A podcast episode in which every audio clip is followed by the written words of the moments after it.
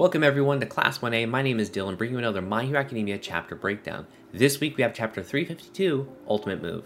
And it's been a while since our last chapter, I think three whole weeks, almost an entire month since we got the last manga chapter, and I am so excited to jump back into this. We kick off the chapter back before the second war begun, in the dorms. We join Shoto and Deku talking about the upcoming fight. And I just can't get over Mineta here blocking Iida's junk, really really cursed. While Deku was away from UA, Shoto was perfecting a new move to stop Dabi. This new move utilizes Flash Fire Fist to build power and then mixes warm and cold blood together into an equilibrium. The resulting effect is a cold fire that can shield Shoto. And I just love the differences here between Endeavor's approach and Shoto's approach. Because if you look at how Endeavor wanted Shoto to use his fire ability, it was more so use fire until you can't go anymore, then use the ice to cool it down. But Todoroki rejected this from the start. So he only used ice for a really long time until he was able to accept his father's side.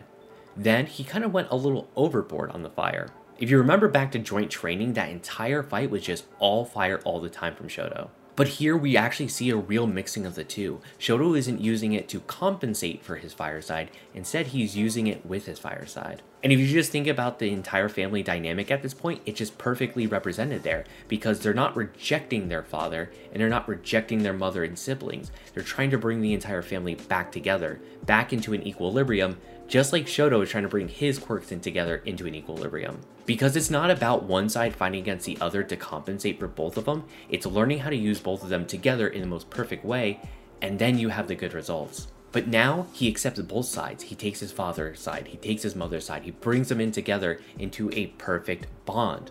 By doing this, will he ever burn as hot as Dabi? Probably not, but that's okay because he is still more powerful. And even though this equilibrium isn't as strong as it could be if it was just one side dominating, it's still the perfect balance. And he even ends with this line and he calls it my power. This is my power. I think that's just so, so, so important to really drive home what's going on here. We then jump back into the Todoroki brothers fighting as Shoto blasts his new move at Dabi just to block his flash fire fist and counter.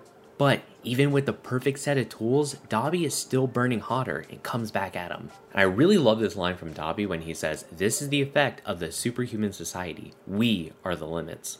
Because, yeah, they are really the limits here. I mean, Dabi, you can't burn hotter than him at this point. I mean, if he burns any hotter, he's just going to melt himself to pieces. And Shoto has the ultimate set of abilities, fire and ice, to compensate for each other. No one else with any singular one of these abilities could go as far as him. Shoto then reels back and thinks of his classmates and his journey, going from feeling totally lost and alone to realizing all of Class 1A was there with him, making a home for him at UA. Does this mean love and friendship and accepting yourself is the ultimate guide to winning this big battle?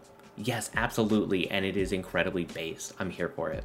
And in all seriousness, I think it's really good that they're driving home this point about how important UA and Class 1A has been to everyone. Because if you look back at them a year ago, they were just kids with really strong quirks. Now, they're heroes about to save the world. And then Shoto gathers all of his strength and shows his real ultimate move as he goes plus ultra and blasts Dabi with a great Arctic tsunami, extinguishing his flames. Wow, is that really the end? Well, maybe. I, I think it's the end, but maybe it not might be the end. I don't know. I'm not 100% sure here, but I think Dabi might have something else up his sleeve. But regardless, in the most literal sense of the word, this fight was really epic actually. It's really hard to lose yourself in the fight when you're going from page to page to page to page really quickly because of all the action, but just take a second and look at some of these pages. I mean, the spreads on the fight are unreal at this point. I mean, it's just beautiful full page spreads. I cannot imagine how amazing this is going to be when it's animated. Though this fight has been amazing so far, and if it ended here, I think it would still be a good fight, I think Dabi has something left. But regardless of all of that, I think already we know this is a real coming together of Shoto's journey. I mean, his entire character arc was moving just to this one moment. Uh, where not only does he accept his entire family, both his father's side and his mother's side, but he accepts the fact that Dabi is his brother and goes after him to stop him because he is the only one who can do it. And I think this is just such a good parallel into like the whole domestic abuse theme from Shoto. And I know it's a little bit of a heavy topic, but like it is really true. Of Dabi is like the manifestation of that abuse. And what I mean by that is a lot of times that abuse is like a cycle. It goes from generation to generation to generation, and you need someone to stop it. And if Dabi is the manifestation of what this abuse is from Endeavor, then Shoto is the only one to stop it. He's the only one to break the line of abuse and make sure it doesn't go further than this. And so, like, I know it's a little bit of a heavy topic, but it's also beautiful in a way of that you're able to convey that these themes and then these metaphors together through a way that makes sense and is driven into real world. It has like a real themes that like in everyday life. And I, I think it's so interesting that how Horikoshi was able to interweave it into a story and show it in like a mature way. But going back to a little bit of a lighter note, I'm really excited to see how this fight ends. Like I said, I think Dabi has something going on. I still think the whole like Phoenix metaphor for him is to come back here, but I guess we'll just see next week.